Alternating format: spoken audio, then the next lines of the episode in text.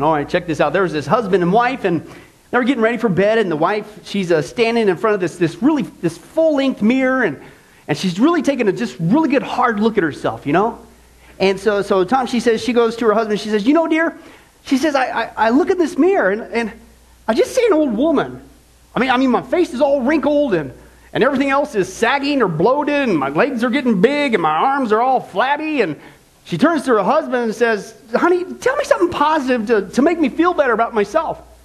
And so the husband, he studies for a moment. He's thinking about what to say. And then he says in a, in a, a soft, thoughtful voice, he says, Well, there's nothing wrong with your eyesight. uh, services for Bill Wimberly will be held this Friday at Racine Memorial. Uh, female friends of the family are invited to attend. Whoa. Thank you, Bill. Thank you for being. That's right. But, here's the point. How many guys would say that uh, Bill was, uh, he, he kind of messed up his relationship there? You know what I'm saying? And, and you got to give him kudos, two thumbs up, whatever, uh, for, you know, trying to give a compliment. Okay, but the problem was his so called compliment turned out to be a detriment. Okay? And folks, believe it or not, I see the same thing happening to we Christians all the time. And it's not in just our earthly marriage do we mess it up, but it's in our spiritual message with Jesus Christ. And it's not when we say the wrong compliment, listen, it's when we Christians actually consider spending time with God as if it were a detriment. Can you believe that? No wonder it appears that our walk with Jesus looks like a funeral service, okay? And, and that's what we've been seeing. This is the question how in the world did it get that way? Right? How in the world did it ever become a detriment to spend time with God, who's just the creator of the universe, right? You put it in its context. When we first got saved, we, we couldn't wait to spend time with God. We longed for God. Here it is. We loved God. So, what in the world happened?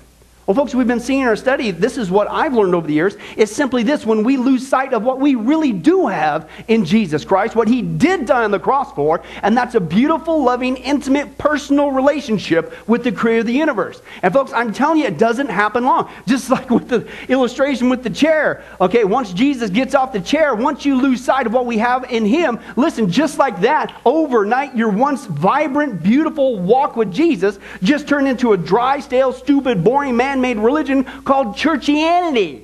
Right? Not Christianity, churchianity. Okay? And as we've been seeing, folks, this is an epidemic. It's a deadly disease, I believe, in the American church. Okay? Once you get this thing, it's rotten to the core. Okay? Uh, you usually cry out one of two things help, I'm a Christian and I can't grow up, or help, I'm a Christian and I'm dead as a stump. Okay? You ever been there spiritually? It doesn't, okay, it's like the old phrase, folks. If it ever feels like God moved, and it's a million miles away, guess who moved? Not God. We did. Okay? And so that's what we're going to do. We're going to continue our study, renewing your faith. And what we're doing is we're revisiting all these so called basics of Christianity, except this time we're doing it through a renewed set of eyes. We're looking at it again, the basics, through the eyes of a relationship with the creator of the universe. Now, if you were here the last two times, we saw the first basic thing we need to get renewed, and that's a renewed prayer life. Remember that? And what we saw last week, again, was prayer was not something mystical or magical. It's not something that only a super duper uh, spiritual elite can do. Anybody can do it. It's just having a normal, heartfelt conversation like you'd have with anybody else, except only this time, as amazing as it sounds, it's true, your audience is with God. That's all it is, okay? You don't need to cram in as many words as possible just to get it over with. You don't need to go through some secret list or formula, and you certainly don't need to speak in Shakespearean English. Oh, Lord, thy Anybody speak that way normally? Okay? Then guess what? You don't need to be doing that with God, okay? And once we get back to that, folks, once we realize that, it gets rid of the churchianity disease, okay? But that's not the second thing we need to get renewed, okay, is a renewed sense of what? Worship. What does it mean to worship God? Let's get back to the true context. Okay, open your Bibles to Revelation chapter 4. Amazing chapter of worship. Okay, and uh, I think these, these uh, guys are really getting into it. Okay, open your Bibles to Revelation chapter 4. Absolutely amazing here. The throne room of God. Okay, Revelation chapter 4, verses 1 through 11. Okay, as we take a look here uh, at that passage. Okay, these guys are getting into it, and I think they're going to tell us why. Okay? What is worship? Okay, Revelation chapter 4, verses 1 through 11. And here's what John says he saw going on in the throne of heaven. Okay? He said this Now, after this, I looked, and there before me was a door standing open where? In heaven. Now, this is going on, folks, whether you and I see it or not. This is going on 24 hours a day, seven days a week, if you will, in heaven. Okay, he says, "Here's what I saw." And a voice, uh, the voice that had pers- uh, heard speaking to me was like a trumpet. Said, "Come up here, and I'll show you what must take place after this." At once, he said, I was in the Spirit, and there before me was a throne in heaven with someone sitting on it. And the one who sat there had the appearance of, of jasper and carnelian, and there was this rainbow resembling an emerald encircled the throne, and surrounding the throne were 24 other thrones, and seated on them were 24 elders, and they were dressed in white and had crowns of gold on their heads. And, and from this throne came flashes of lightning, and rumblings, and peals of thunder, and, and before the throne seven lamps were blazing. These are the seven spirits or sevenfold spirits of God, and also before the throne there was what looked like a sea of glass, and clear as crystal. And in the center around the throne, there's these four living creatures, and they were covered with eyes in front and back. And the first living creature was like a lion, the second was like an ox, the third had the face like of a man, and the fourth was like a flying eagle. And each of the four living creatures had six wings. They covered their eyes all around, even under his wings, day and night. These guys never stop saying, Holy, holy, holy is the Lord God Almighty who was and is and is to come. In fact, whenever the living creatures give glory and honor and thanks to him who sits on the throne, who lives forever and ever. Then the 24 elders, they fall down before him who sits on the throne. And what do they do? They worship him who lives forever and ever. And then they lay their crowns before the throne and then they kick in and say, You are worthy, our Lord and God, to receive glory and honor and power. For you created all things and by your will they were created and have their being. Wow. How do you read that not get excited? This is an absolutely amazing worship service recorded for us in heaven. Okay, and according to our text, it's obvious, folks, when somebody encounters the actual throne of God, the actual presence of the living God, be it an angelic being, be it a redeemed being, what is the natural, instantaneous response? Worship, instantaneous response is worship. What does it say there? They fell flat on their face. They chucked their crowns before them. They, they worshiped him in reverent awe. And so the Bible says, listen, first of all, the greatest way that we here on earth can worship God, as Paul says, is with your life. Romans chapter 12 is very clear about it. this is your spiritual act of worship. Okay? Is to surrender your life to God. That is, your life now becomes a living sacrifice. You don't just worship God uh, on Sundays, it's every single day. Now, so that's the greatest way. But what I want to hone in on is this Christianese word that we use called worship. And when we say it, we kind of think, oh, it's music. And it is, but again, by labor of the study, it's much more than that, but I am going to hone in on the music aspect, okay? And this is what I see is going on here today. We are to worship God certainly with our lives, but yes, there are times when we need to worship God with our mouth. What were these entities doing in heaven? They opened their mouth and said something in worship. Okay, oftentimes in song. Okay, this is what we call worship time. You ever wonder why we do what we do as Christians? How come we got to stand up, sit down? How come we have this? Why is there an offering? Why is there? You ever wonder that? Yeah, I know you're out there, but you're too chicken to raise your hand. Okay? Yeah. Well, pay attention. This is why we do. One of the ways we show an attitude uh, of worship to God, and we're thankful for what He's done, He who lives forever and ever, and how awesome He is, is with songs. Okay? This is what we call worship time. And that's what they were doing in the text. Listen, they weren't just standing there, and this is what I saw. John says, and the Spirit uh, pulled me up into the heaven scene, and I saw everybody there just standing, staring at a bulletin, talking to somebody. Hey, what are you doing after lunch? No, what, did, what, no, what, what, what, do you, what do you do there? What were these people doing? I know they were. I'm sorry, John. They were just mesmerized by that back wall that had the throne room that looked like a rainbow. They were going, wow, look at that rainbow. Isn't that awesome? No, not over there. They were there. They were, they, were, they were what? They were, they were getting into it. They were saying something. They were saying something in worship to God. All of heaven was busting out in praise and adoration to God, and they were getting into it. I don't know about you, but I have a hard time being calm reading that passage. When you start talking about God is holy, He's almighty, He is the one who lives forever and ever and ever, and all that He's done, it's like, wow. And so here's the point. So that's what we see, listen, heaven doing now, which, by the way, did you know as a Christian, that's where we're going? So I'm kind of thinking then, surely that's what we're doing with our worship time down here, right? We're getting ready for heaven. You might as well start practicing now. When we have an opportunity to praise God here on earth, like they do with music and singing, we're doing the same thing. We're busting out in praise and adoration to God. We're really getting into it, and it's awesome, and it's. Wrong answer. It's not. And I think it's because we forgot what it's all about. Folks, for, let's be honest, for most of us, when it comes time to quote worship time or singing praises to God and adoration at the top of our lungs, it's about as exciting as what I'm about to show you. Now, I'm not making this up. I'm not making this up. You're going to think I am, but I'm not.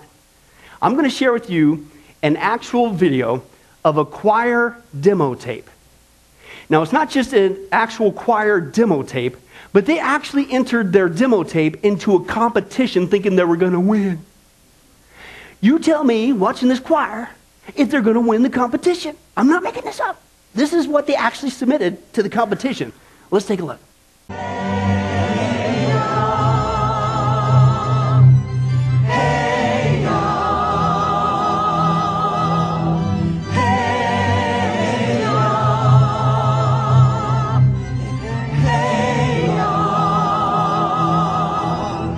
Hey, all right now, fellows.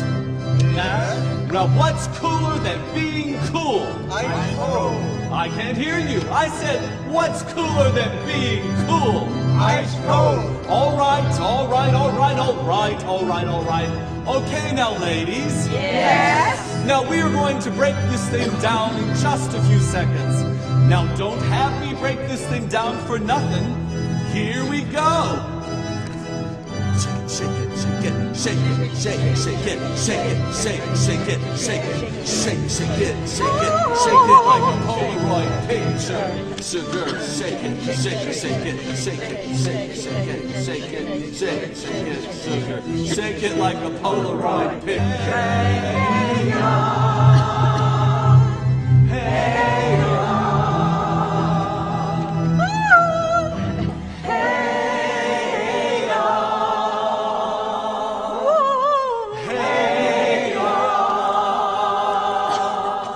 And the winner is not them. I don't know. Go back to our text, Revelation 4. I don't, I just, that doesn't seem like how the angels were getting into it. You know what I'm saying? With all due respect. I, I don't know. Maybe the angels down below. What was that noise? Oh, was that a demon thing? What's going on with that thing? I don't know. Okay? And, and I'm, not, I'm not talking just the quality. You're missing the point if you just focus on that. I'm talking about, did you see the people's expressions? Some weren't doing anything. Some were just staring at the thing. One lady was scratching her chin. One lady was sticking her tongue out, and then, oh, yeah, I got to sing. You know, so, what? what? What is going on there? Okay? The point is, they weren't really putting their heart and soul into it. They were just staring into space or uh, haphazardly doing it, okay? But that's not what we see in worship in our text. All of heaven was busting out in praise to God, and that's what we should be doing as Christians. Okay? So we're going to get back to a renewed worship, and we're going to revisit this topic of worship, this Christianese thing that we do every Sunday. And we're going to look at it through the eyes of a relationship, and I think it's going to instantly get back, uh, get rid of that Christ, uh, churchianity stuff. And the first question, we're going to break it down, just like we did with prayer, is all right then, why do we do it? Why do we worship God? I really hope that's not a, a difficult question, but uh, we're going to take a look in the context now in Revelation chapter 5, and I think the answer is pretty clear. Okay, why do we worship God? Okay, let's take a look at that text. Revelation 5, 6 through 14. Now John says, Then I saw a lamb. Remember, all this worship is going on. This worship service, they're getting into it, right? Now they see the lamb, Jesus. Okay? And looking as if he'd been slain, standing in the center of the throne, encircled by the four living creatures and the elders. And the Lamb had seven horns and seven eyes, which are the seven spirits or sevenfold spirits of God sent out into all the earth. And he went and he took the scroll from the right hand of him who sat on the throne. And when he, Jesus, had taken it, the four living creatures and the 24 elders, what? They fell down before the Lamb. Each one had a harp, an instrument, and they were holding golden bowls full of incense, which is the prayers of God's people. And they what? They sang a new song saying, You are worthy to take the scroll and to open its seals because you were slain. And with your blood, Jesus, you purchased for God persons from every tribe and language and people and nation. You have made them to be a kingdom and priests to serve our God, and they will reign on earth. And then I looked and I heard the voice, Listen to this choir. Many angels, numbering thousands upon thousands and 10,000 times 10,000. These guys encircled the throne and the living creatures and the elders, and in a loud voice, there were were saying, Worthy is the Lamb who was slain to receive power and wealth and wisdom and strength and honor and glory and praise. And then I heard every creature in heaven and on earth, even under the earth, on the sea, all in them saying this To him, Jesus, who sits on the throne, to the Lamb be praise and honor and glory and power forever and ever. The four living creatures said, Amen. And the elders fell down. And what did they do? Stared at their bulletin. They worshiped. Folks, again, that's another chapter. How do you, how do you, to him who sits on the throne and the Lamb be praised. And what? Folks, this is, can, can, I simply translate what I believe the Apostle John is recording for us here in response to our question, all right, why do we do it? Why do we have worship time every Sunday? Why we, let me see if I can be as blunt as I can according to our text. Because he's worthy. He's worthy. Are you crazy? Folks, after all Jesus Christ has done for us, who he is, and the fact that he saved us, listen, he didn't save us from just a me- mediocre life. He saved us from eternal damnation in hell. He didn't have to, but he did. He did it by dying a horrible, gruesome death on the cross for our sins that we committed against him. And who in the world, when you consider that, of the Lamb on the throne, who in the world would want to sing to him? When you keep that in mind. No wonder the text says they know, they admit it, they see it every day. Every creature in heaven, on earth, under the earth is busting out in praise to Jesus Christ, singing a song, a new song. They're joining the angels, thousands upon thousands and ten thousands. Whoa!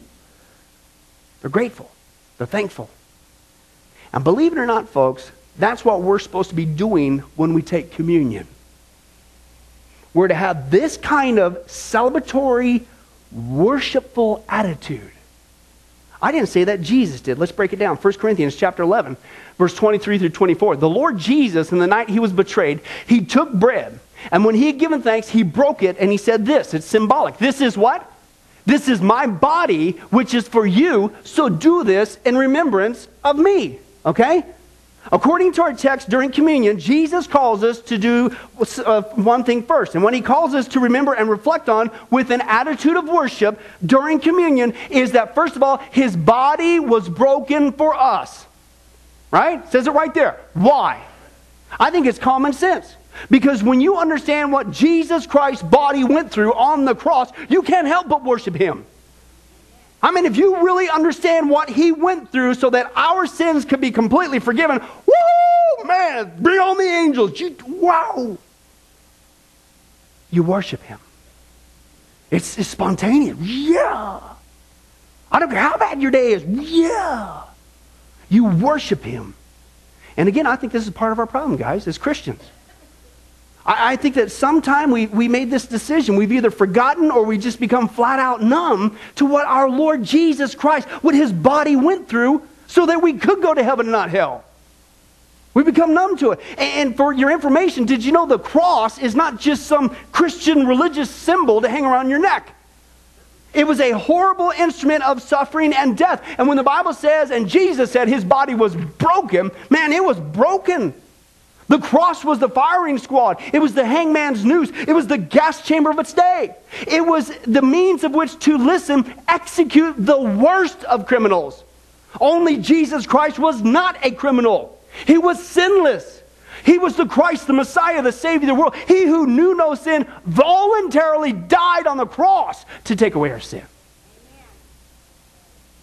Unless we think this is an easy thing to do, because I think we've cheapened the cross.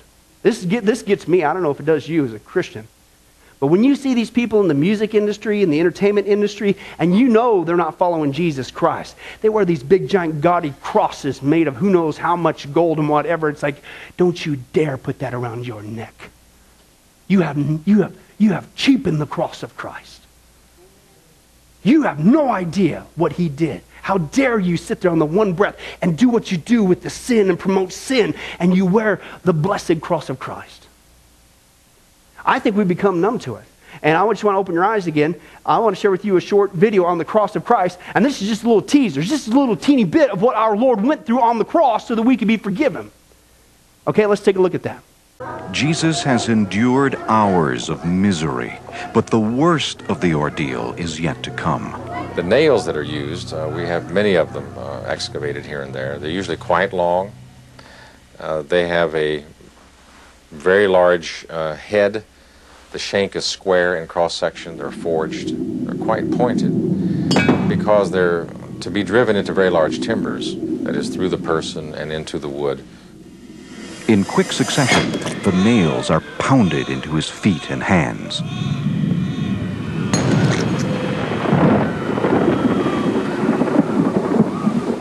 There are many uh, cases in which, for example, an, an injury to the hand uh, from a bullet or from uh, even a, a, knife would cause what is called causalgia. And initially, the pain is felt just where the injury is. If the median nerve is ruptured or injured, will also cause severe, excruciating, burning like pains, like lightning bolts traversing the arm into the spinal cord. Now, we know from experiences in, during war, especially World War II, where did studies on a condition called causalgia, which is a condition caused by injuring the median nerve. The pain was so terrific that even morphine wouldn't help. And they had to actually operate on the spinal column in order to decrease uh, that pain or to eliminate uh, that type of pain. And it's so severe that if you blow on the skin of the hand where the pain is, the patient will scream abnormally.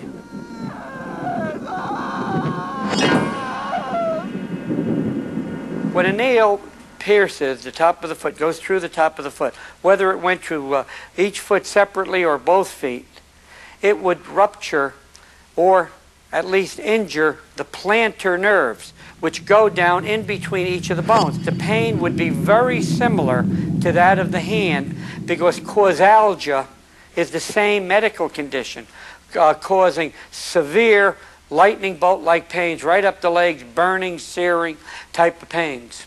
I don't know. Maybe it's just me, guys. I'm, I'm thinking, you know, crucifixion is not a very fun way to go.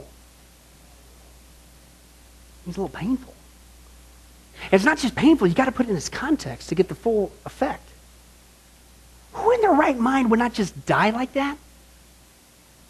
But we're talking about Jesus here. Who would volunteer to die like that?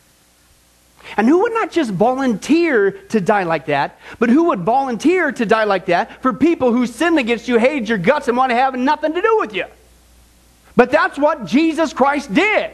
This is why heaven's busting out in the praise. The Lamb. This is what the Lamb did. We all deserve to die, go straight into hell, but through the cross of Christ, we can be forgiven and go straight into heaven. Woo! Anybody excited about that? That will inspire you to worship. When you really reflect, you really do this in remembrance of me. Thank you, Jesus. Yeah. That's worship. But that's only half of it you not only get inspired to worship by acknowledging his body, but also his blood. And this is what Jesus in the context says next. 1 Corinthians chapter 11 verse 25. In the same way after supper, Jesus now he takes the cup and he says this, this cup is the new covenant or contract in my blood. So do this obviously as well whenever you drink it in remembrance of me. So Jesus, in the context, calls us to a second thing to remember, to reflect upon, in an attitude of worship of what he's done during communion. And in case the first one didn't get you with his body being broken, now he says you need to also reflect and remember what it means to have his blood, Jesus' blood, spilled in our behalf. Why? Because when we understand, folks, what it means in its fullness to have the blood of Jesus Christ shed in our behalf, nobody can slap that worship off your lips. It's, it's amazing. And again, I think this is our problem as Christians. Over the years, I don't know what happened.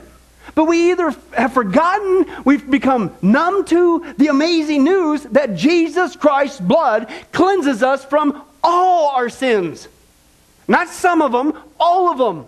When the Bible says that God will forgive us of our sins through Jesus Christ, listen, He doesn't just forgive some, He forgives every last single one of them, past, present, future. All means all. In fact, He does an amazing thing. He puts us into a whole different position with Him. Right now, God looks at us, listen, as if we've never sinned.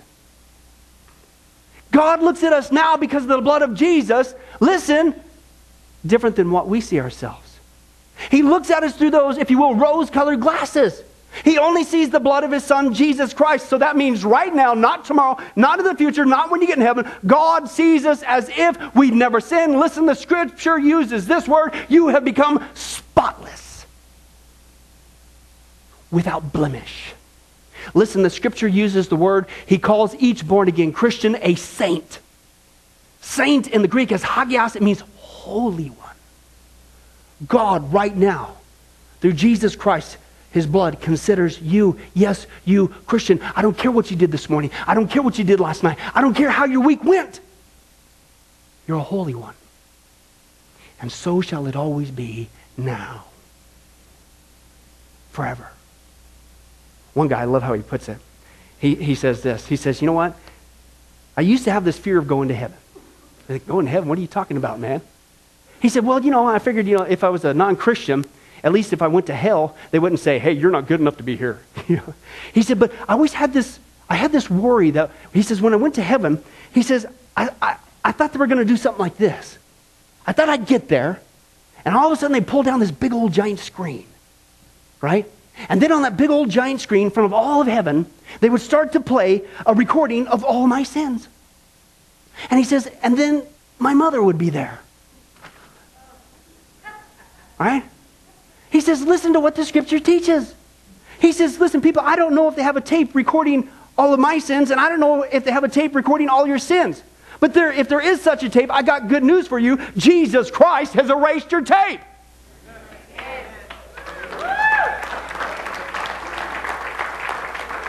That's the blood of Jesus. That's what he, he says. Listen, no, the scripture says your sins have been blotted out. They're buried in the deepest sea. They're remembered no more. And he says, that thrills me to not just have my sins forgiven, but totally forgotten. Which means, he says, one day I'm going to be walking with the Lamb on the throne. One day I'm going to be walking with Jesus with all my sins forgiven and forgotten, buried in the deepest sea, remember no more, and listen with a record that is spotless, that is without blemish, that is washed clean. My sins are purged. I will be able to embrace the Father and say, Abba, Father. That's what it means to have the blood of Jesus forgiving us. Here's the point. Boy, that'll kind of inspire some worship out of you. Really hard to just kind of stare at the bulletin at that point. Scratch your chin a little. what? This what this, who in their right mind, put it in its context, who in their right mind would not only listen, forgive those. You didn't just die the death on the cross, but now you forgive those who sinned against you, hated your guts, but you didn't just forgive them, you've forgiven them so completely that now they can be presented forever and ever and ever and ever before God the Father as if they never sinned in the first place. That is love. That will inspire you to worship. So here's the point in answering the question. I'll set you all up to this. Now let's go back to that question of why do we worship God? Why do we take all the time? Not just studying the scripture, we'll get to that, Bible study. Not just in prayer, we already saw that. But why do we Christians have this thing when we get together? It's worship time. Because of that. Heaven's doing it forever, and we're headed there. I think it's high time we remember what it's about and get busy doing it now. It's a relationship with the Creator. So here's the point. Why do we worship God? Because He's worthy. The Lamb is worthy. He's more than worthy. And therefore, here's the point He is worthy, therefore, of our best songs, not leftovers. He's worthy of our best songs. He's worthy of our best heart. He's whether, worthy of the best introduction we could ever come up with. Hey, here's an idea. What if we started our worship services with this kind of introduction? Maybe that would change the attitude. What if we introduced Jesus this way? Let's take a look. If I had the pleasure of bringing out Christ, this is just how I would do it. It ain't got to be the way you do it. You might not think it's just right, but this is how I would do it. Ladies and gentlemen, it is my honor to introduce a man who needs no introduction. His credits are too long to list. He has done the impossible time after time. He hails out of a manger in Bethlehem, Jerusalem, by way of heaven. His mother is still headlining in the Catholic Church today. His daddy is the author of a book that has been on the bestseller list since the beginning of time. He holds the record for the world's greatest fish fry. He fed 5,000 hungry souls with two fish, five loaves of bread. He can walk on water, turn water into wine. No special effects, no camera tricks. He has a headshot on every church fan across the country. Even before the kings of comedy, he was hailed the king of all kings, ruler of the universe, Alpha and Omega, beginning and the end, the bright and the morning star. Some say he's the rose of Sharon, and some say he's the Prince of Peace. Get up on your feet, put your hands together, and show your love for the second coming of the one and only.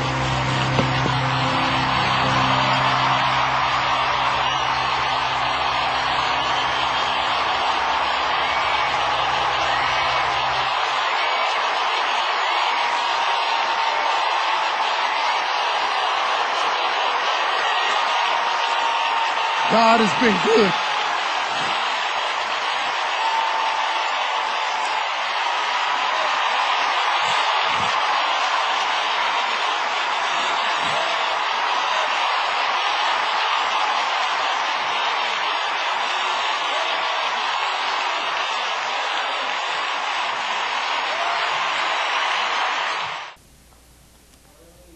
Imagine that's not a concert hall or a stadium. Imagine that's a church sanctuary. That's how you started your services.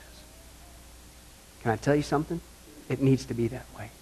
Can I tell you something? To me, that's a modern vernacular of Revelation chapter 4, Revelation chapter 5.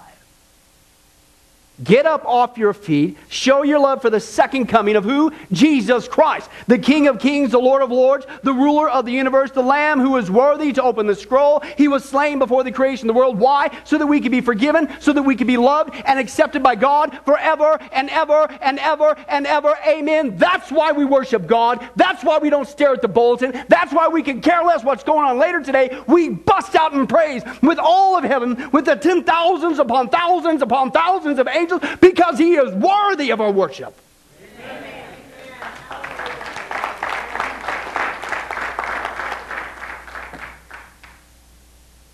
And if we really keep this in mind, it's awfully hard to sound like, oh, that demon thing going on. Yeah. But when we keep that in mind, I'd say we would not only get more out of communion, worship time. But anytime we gather together for worship, including Sundays, that's why we worship. Amen? Okay? Second question is uh, all right, what is worship? That's why we worship. I think it's common sense because he's worthy. Hello. Okay, but what is it? Well, thanks for asking, Holly. We'll have to get to that, Lord willing, next week. Let's go ahead and pray. Well, hi, this is Pastor Billy Crone of Sunrise Baptist Church, and I hope you enjoyed today's study. But before you go, let me ask you one final question. Are you sure that if you were to die today, that you go to heaven and not hell? Before you answer that, let me share a couple things with you. Did you know that the Bible says that God is holy and that we are not? And the Bible also says that the wages of our sin or our unholiness is death. In other words, when we die, and it's coming for each one of us, we're all marching towards the grave at different speeds, but it's going to happen. The Bible says, therefore, since the wages of our sin is death, we deserve to die and go straight to hell and not to heaven. And that's bad enough, but to make matters worse, we don't want to admit this. God already knows.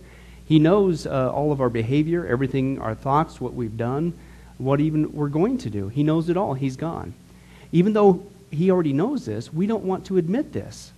And so, out of love and mercy, God gave us something called His law or the Ten Commandments. It's kind of like his x ray into our heart to show us what he already knows that he is holy and that we are not. And it's this unholiness or sin that separates us from him. Let's take a look at God's x ray, if you will, his divine law, to show us what he already knows. The Ten Commandments, uh, the ninth one says this You shall not bear false witness. Okay? That's called lying. Okay? And if you've ever told a lie once, which we all have, myself included, the Bible says that makes you a liar. Okay? The, the, another commandment says, You shall not steal. Okay? Uh, and you might think, well, that's something that everybody does. Well, it doesn't make it right, and it demonstrates what God is trying to show us that uh, we all have sin, and it's separating us from Him. Even if you took a pencil in the third grade from somebody, if you did it without permission, that's stealing. And so now you've become a thief. The Bible says that you shall not use the Lord's name in vain. And how interesting it is and unfortunate that the only name under heaven by which men might be saved, the name Jesus Christ, has now become a common cuss word. The Bible says that God is so holy that even his name is holy. If you've taken the Lord's name in vain and used it as a cuss word or even flippantly, the Bible calls that the sin of blasphemy. And so now you become a blasphemer. The Bible says you shall not commit adultery. And Jesus says if you even look at another person with lust in your eye, you've committed adultery in your heart. And finally, the Bible says uh, you shall not murder. And you might think, well, hey, I haven't done that one. Really?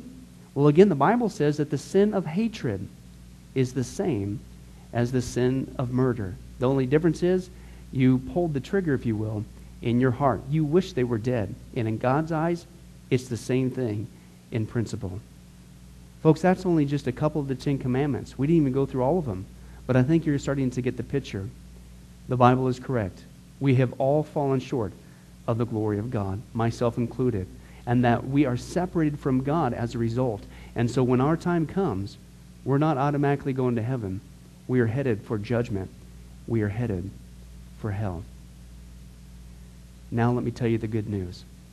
The good news is that God so loved the world that he gave his one and only begotten Son, Jesus Christ, to save us. Jesus Christ died on the cross. It was the death penalty of its day. He paid in full uh, the price for our sins to be forgiven. Let me give you an analogy. E- for instance, even today, we could see that a person could commit a crime uh, they, they cannot reverse it. The, the sentence has been passed. The judge has uh, slammed his gavel, and they are ushered off into their jail cell. And in this particular crime, they are going to receive the death penalty. And so they're behind bars, just waiting for the time, waiting for the call for them to go and uh, receive the death penalty. But believe it or not, as we know, there is a way that a person can get off a death row. And that is if the one in authority, the governor, would grant them a pardon. Now, they didn't earn it. Uh, they certainly don't deserve it. And there's nothing they could do uh, to earn it because nothing can reverse their crime. Okay? Yet the one in authority has that ability to grant them a pardon. Well, can I tell you something? That's what God has done through Jesus Christ. The cross was the death penalty of the day.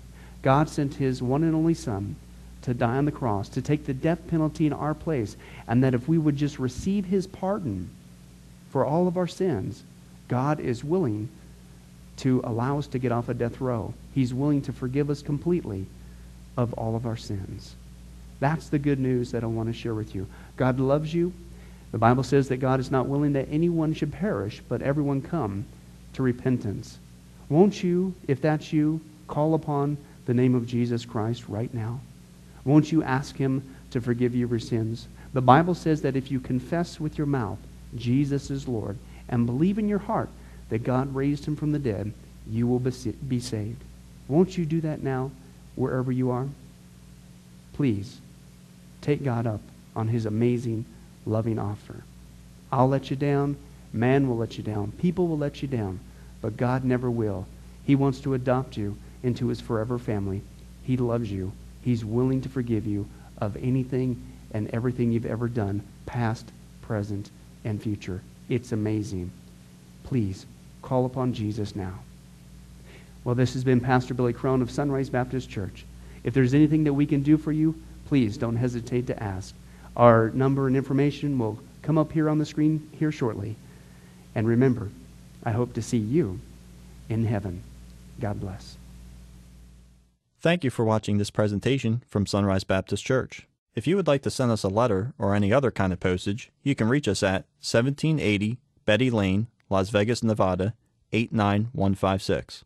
For more information, you can give us a call at 702 452 8599 or email us at bcrone at getalifemedia.com or you can visit our website at www.getalifemedia.com.